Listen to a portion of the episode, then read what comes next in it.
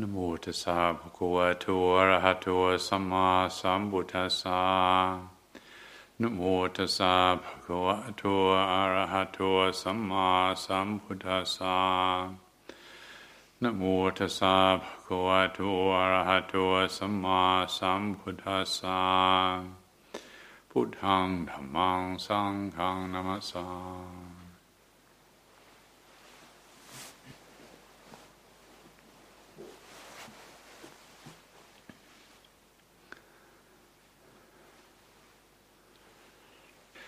A couple of days ago, Ajahn Abhinando and I returned from our annual gathering at Amaravati. It's, uh, for many years now, we have met usually in April uh, to, we call it the Theras meeting. Uh, that is, if you've been a monk or a nun for that matter for 10 or more years, you're called a Thera. And um, not terrorizing the rest of the community, hopefully, but more like you know you're in some sort of position of influence in the community, and so it's thought to be a good idea to get together and just check in with each other. And the evidence is that it is a good idea. And um, so there's a terrorist meeting. There's also what we call the Elders Council, which is that's more like the cabinet meeting where the decisions get made, um, and that's also uh, an important meeting that happens twice a year. Some of you will have seen, in fact, when that meeting takes place here at Harnham sometimes uh, around Kathina time.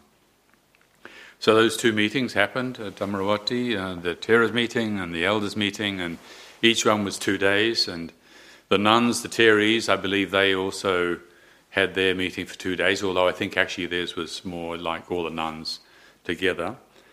Um, and I'm happy to report that it was all very harmonious. And it's not always been that way.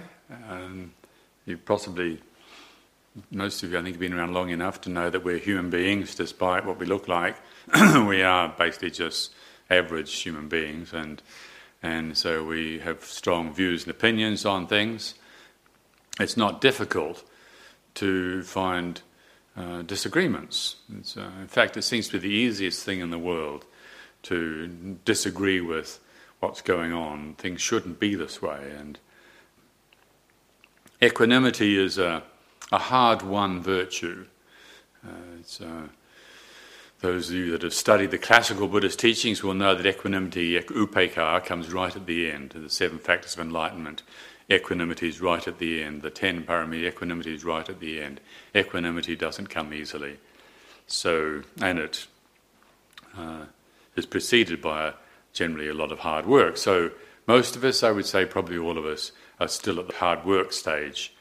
But the, the evidence of the benefit uh, is there to see. And uh, some of us, um, the monks and nuns, we've been together for over 30 years. And, and I feel um, quietly proud of the degree of concord that can be felt and can be witnessed. And, and after four days of talking. Not many people like meetings. You sit around and, and listen to other people and go through the agenda and have to put up with these people who don't seem to appreciate why my view is the right one. And, and so it takes a lot of patience and a lot of skill, I would say. And, and so, uh, yes, I'm, I'm happy to share with you that, that the community does seem to have adequate skill to be able to meet some of the difficult questions. There's, um, our monasteries, is something, some of you have been around since the very beginning, uh, will have seen what goes on, what's involved in building monasteries, starting new monasteries. There's a new monastery just starting now in Portugal, and possibly a new one starting in Boston, and and uh, the issues around starting a new monastery, getting the the constitution of the charity, the, the committee set up properly, and, and naivety and idealism get in the way of sometimes being practical and realistic, and we have to listen to each other, and and and then there's uh, questions, of course, between uh, the big monasteries and the small monasteries, and then there's questions about what to do with old monks and old nuns. Do we have to follow the Christian tradition, or do we follow the Thai tradition? And well, actually, we're all very different, and And there are those in the community who have very strong feelings for the way things are done in Asia. Well, there are those in the community also who have very, very little affinity for the way things are done in Asia. They started their monastic training in this culture and they have an uh, enthusiastic interest in integrating into the, the, ways of the West, and and yet uh, we, this is what we've got. We've got an element of the East and an element of the West, and how do you bring these two together? And the potential for disagreement is considerable because we all know that religious beliefs stir up the passions. Well, it's not the beliefs, of course, it's the attachment, isn't it? It's the attachment to our beliefs. And, and that's the hard work where the Buddha himself, 2,600 and something years ago, pointed out that uh, monks, they fall out with each other over views. Householders, they fall out with each other over all sorts of other things, but what monks fall out with each other over is views. They, they attach to their views and opinions and end up having arguments. And, and so it seems to be the easiest thing in the world to do, and so I feel very heartened um, to, uh, although it was, it was you know, solid work sitting there for four days talking uh, and listening, but still to witness the, the capacity of the community to meet and concord despite the diversity. You know, there is a difference of views on many things, but still there is a willingness to, there's a willingness to bring the practice into the relational realm. So very easy to, to, to make the spiritual life something special we do on special occasions and special places. In other words, it's been my observation, and many others as well, I'm sure, that there's a risk in spiritual practice to escape.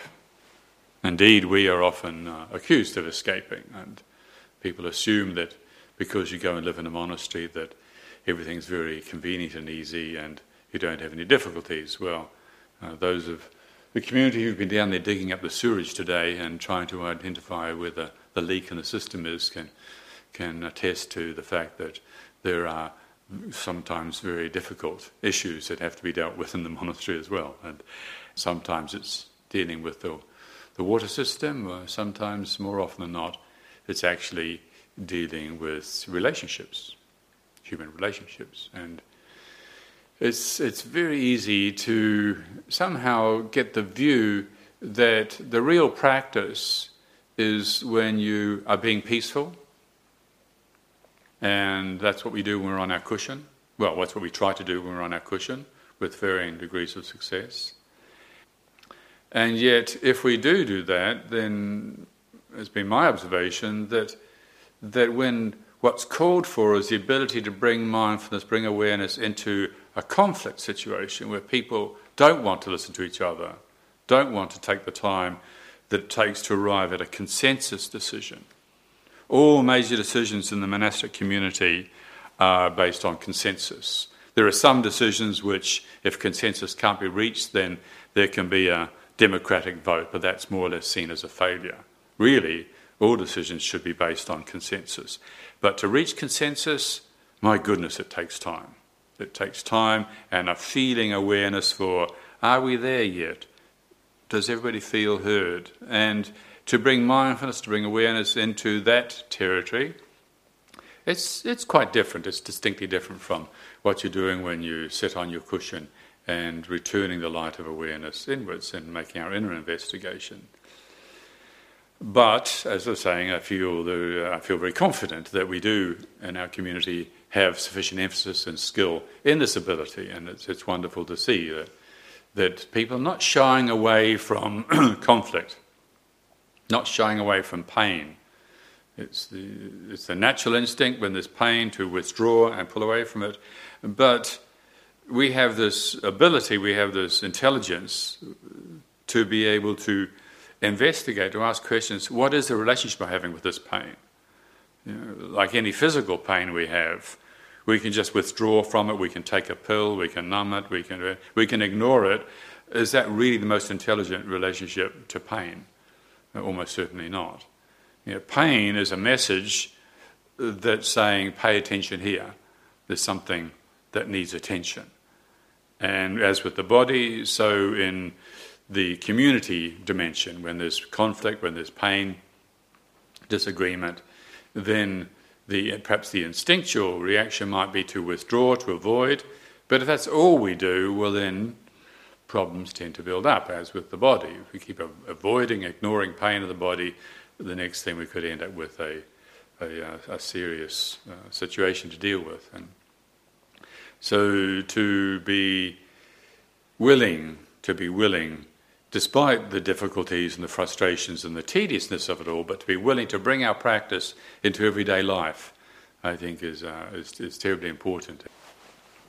One of the areas that was discussed was uh, publications. It's, uh, it's a big thing these days. Uh, with now, when, when I was a junior monk, if you wrote a letter, you were lucky. You, you get maybe get one given one aerogram or something, and you can write a letter to your relative. But there was very little correspondence. And those are all these days, of course. You know, people are, are writing emails and blogging and and publishing and you can, you can use print on demand to get yourself published very easily. And well, there's consequences to that. If you're part of a community and you're publishing stuff, well, what you put out there actually reflects on the community. So how are we going to, how are we going to deal with that? Well, we could just say, oh, I don't want to know about it. blogs, what are blogs anyway? Uh, some of the senior monks have only just found out what blogs are. It wasn't that long ago. They found out what the internet was. Uh, living in monasteries, you can, if you wish, choose to not know what's going on out there. And but there's a lot going on, and when the junior monks and nuns uh, have got uh, Facebook accounts and and writing blogs and whatever, well, there's consequences. And so, yes, the senior monks do need to open up and listen to what's going on, and then um, engage it, and uh, deal with the consequences and even though it's sometimes difficult. I myself came under a little criticism at one stage because uh, I, uh, as you probably know, some of you will know anyway, I put this uh, Forest Sangha calendar out each year and been doing it for I don't know however many years now. And last year I decided to, print a whole lot of photographs of, of monks working. And those of you saw the monks on the concrete mixer there, and on the roof doing the root tiling and and uh, whatever else they were doing. I forget now, but um, apparently some people didn't like this. Some people didn't like. They like to see monks with their robes on, being spiritual, or what they think is spiritual. And so I listened to the criticism and. Um, okay, but actually, I'm still going to print pictures of monks and nuns working because I, I am, uh, I'm not persuaded that that is the spiritual life, sitting there on your cushion with your nice robes on. It's certainly not uh, what Ajahn Chah uh, instructed us. In fact, when he built his temple, he, uh, he had a, a, Buddha image, a standing Buddha image, and he specifically said at the time that uh, I want my Buddha image standing because my monks meditate while they're working. And uh, and it is, his temple is, and his Buddha image is radically different from, from most in Thailand. But I think this is an important aspect of his teaching, and I would, um, I would say, um, it is my view, that one of the reasons why Ajahn Chah's teachings has, has seemed to make sense to a lot of people, and, and perhaps I could be as bold as to suggest that one of the reasons why there are now a good number of, of monasteries very well established all around the world uh, in his tradition, is, I would say, because of this emphasis that he did not support the idea that being spiritual was what you did when you closed your eyes and sat on your cushion and had an interesting experience. As far as he was concerned, all experiences are the same. All experiences arise and cease. That's, that's it. All experiences have got the same flavour. All experiences are just so. But what was important from his perspective was in what are experiences arising and ceasing. Not to get overly interested even in the special experiences, the spiritual experiences, the peaceful experiences, the beautiful experiences, the intense experiences, the weird experiences. Not to get overly interested and not to give too much value to any experience, in fact. But to be able to let go of all experiences and to pull back and abide as the knowing of all experiences. And to the degree that one's able to do that, well, then, as far as he was concerned, to that degree, one's not going to suffer. All suffering is a direct result of our misperceiving the nature of experience and relating to it in a way that means we grasp it. And so, this pushing and pulling on experience, whether we like it or dislike it, interferes with life and creates stress and imbalance. So, his experience was if we can inhibit this pushing and pulling and, and be able to see the nature of all experience and abide as that which knows all experience, then there's not going to be suffering. But that doesn't mean to say that you don't do anything.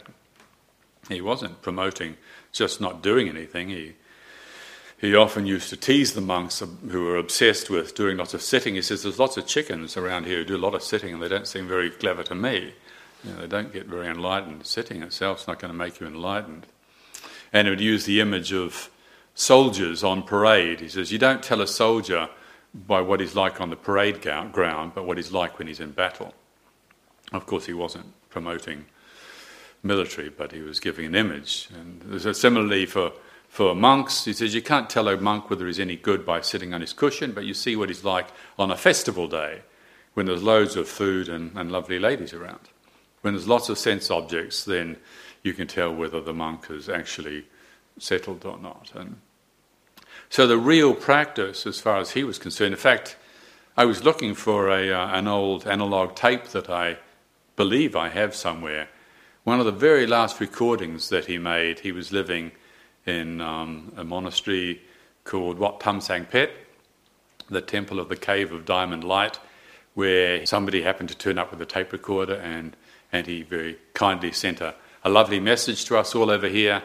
But after the formal message was finished, the tape recorder was left running and he was just chatting away, questioning and answering with the people there. And, and he, then he gets very animated and very energized, and he's talking about practice. He says, practice, he says, he says, practice is not sitting on your cushions. He says, practice the, and if I remember the expression he used, he says, mu'arum katapjai, which means at the moment that the passions impact the heart, that's the point of practice. All the rest of the stuff we're doing is preparing ourselves for that. Can we be present at the moment when the passions flare up and our usual response is to lose our center, lose our ground, and become impassioned, become partial, become lost in the mood and defined by the activity? Or are we able to expand and receive and accommodate the energy of the situation, feel the intensity of it, but not be defined by it? That's the great question. And so when people have this idea of the real practice is getting peaceful and sitting on your cushion and not having any disturbances, he spoke out against that big time. And I think he's managed to impart a culture to our community that carries that message. And I would say that that, that is a, one of the causes for this teaching actually taking root. Yeah, this is a very different culture from Asia. We're not here just because we believe in lighting incense and, and various other activities that traditional Buddhism might be characterized by. We're in this because there's something, there's a message that we recognize, and that is, I would say, is that, that daily life is the context of spiritual practice, not some rarefied special environment that we have to go off to. Now, specialized rarefied environments, lovely places like this where we all feel safe and, and quiet and, and we're not uh, feeling threatened or disturbed by excessive sensory input is important. But the encouragement is uh, yes, don't get attached to it. Appreciate it, but don't get attached to it. Just um, yesterday, I think it was, or maybe the day before, I was having a conversation with a good friend. Some of you might remember Mark Piano, who who was coming here for some time, and now these days he's off in Burma. And um, probably you're all aware of the intensity of the degree of transformation that's taking on taking place in that country. And he's very engaged and very active and, and very busy with the things that he's doing there and hopefully being helpful. but uh, he was talking about going off to do a month retreat. Are lots of retreat centres in um, in Burma. But we were discussing that you know the retreat is important, the retreat situation is important, but not to mistake the retreat situation as being the real practice. And the image that Mark came up with, he says, I see it, he says, it's like charging your mobile phone. You, know, you put your phone on a charger, but while your phone is on a charger, you, know, you're not generally making calls or inputting data. You're charging the battery. And, and so it is when we're sitting on our cushion or, or going on retreat. It is definitely part of practice. But to understand, to appreciate it for, for what it is, it's like charging up our spiritual faculties. It is good to put aside some of the excessive activity and distractions uh, of daily life and to simplify our life down to where we can just be with this moment, training the body to be upright and open, attention slowing down, present, here and now awareness, identifying the compulsive judging mind, trying to free attention from that, making this kind of effort is very important. But if we, if we then make the mistake that this is the real practice, well, then we're not going to be able to carry that into other situations that we do need to meet, like, for instance, talking with other people, dealing with the broken sewerage. I have been in monasteries where, where monks uh, just don't want to have anything to do with the building work. Uh, they don't want to be involved. And so, well, who's going to do it? I mean, you don't have any money, so who do you think is going to do it? And so it is quite suitable as far as Ajahn Chah was concerned, as far as we're concerned, that we learn to be able to do these things. So, using our contemplation, using our discernment to be able to recognize perhaps where our practice is going out of balance, where we get overly idealistic, Sometimes it's uh, you can meet a particular monk or nun or some teacher that is very inspiring and and you think, oh, I'd like to be just like them. And they seem so peaceful and, and so gentle. And sometimes we have these lovely, lovely Asian monks come here, and they're not like Ajahn Abhinando and me, kind of speed freaks running around doing stuff, can't stop talking, and mobile phones and whatever else that we're into. And they're all gentle and peaceful and loving, and and of course, you know, they look different from us, so they must be wise. And and and I have seen this happen. And we, in fact, we had uh, well, a good friend of mine, Vinamajan Nyanarato, was here recently. Very peaceful, very gentle Japanese monk, very humble and very modest, and but uh, what's interesting, if you listen to Ajahn Nyanarato talk about his years of training, in fact, I was listening to him the last few days, and something he was talking about how when he was a junior monk, what he used to do was in the morning, after dawn, he'd be sent out to the fields by his teacher with a, a, a plastic lunchbox, you know, with his, I don't know, some cold rice in it and a bit of curry, sent out to the fields with the tractors to go and plant trees all day long you know, to watch the workers. And he'd be out there all day long. And he'd come back in the evening. He said sometimes he'd come back in the evening and he hasn't even had time to take a shower. And the He said, Would you lead the chanting? You know, so he doesn't even have time to do it, have a shower before he's asked to lead the chanting. And yeah, this was Ajahn Nyanarato's practice. And, or similarly, practice at Wat Pah Pong, Sometimes people, Ajahn Chah, oh, it must be so wonderful to live with Ajahn Chah. And, well, my memory of living with Ajahn Chah is that when he wanted a temple, he decided he wanted to build a hill first to put the temple on. And so we had to build the hill. And so what he did was build a huge, I don't know what, I don't know, 12 foot high concrete wall. And then the, the, the, the tractors would dig all the soil from outside and bring it in and dump it. And then our job was actually to move all this soil and throw it over the wall. And in fact, what started, what used to be was the nuns who were outside throwing the soil over the wall, and then we were inside the wall pounding it down. And we'd have these cane baskets, throwing them one to the other all day long. All day long, we'd throw these and then pounding them. And, and then when we'd swap, and the nuns would go inside, we'd be outside. And, and this would happen from like nine o'clock in the morning until about 11 o'clock at night, sometimes 1 o'clock in the morning, and then next morning you get up and you do the same thing again. Next morning you get up and do the same thing again.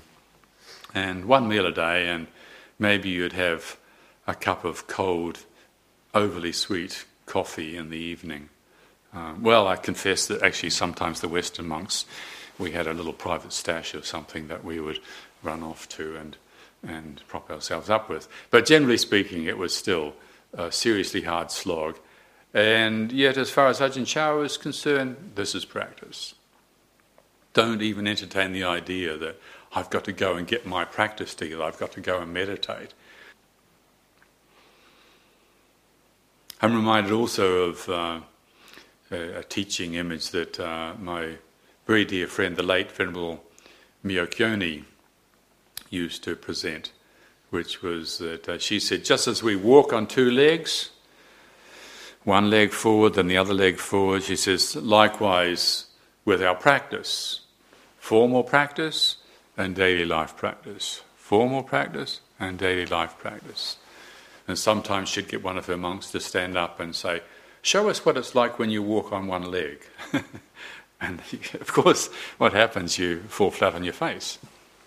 And, and the image is um, very relevant because if we practice merely according to our preferences, which is we discover these wonderful, powerful teachings and we sit and we make our mind a little bit peaceful, and so we say, I want more of it. Well, that's just what we do with ice cream, isn't it?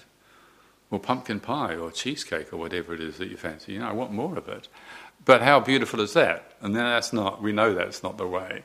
We've learnt that. But with our spiritual life, we, you know, sometimes it takes a while before we catch up say that's not the way.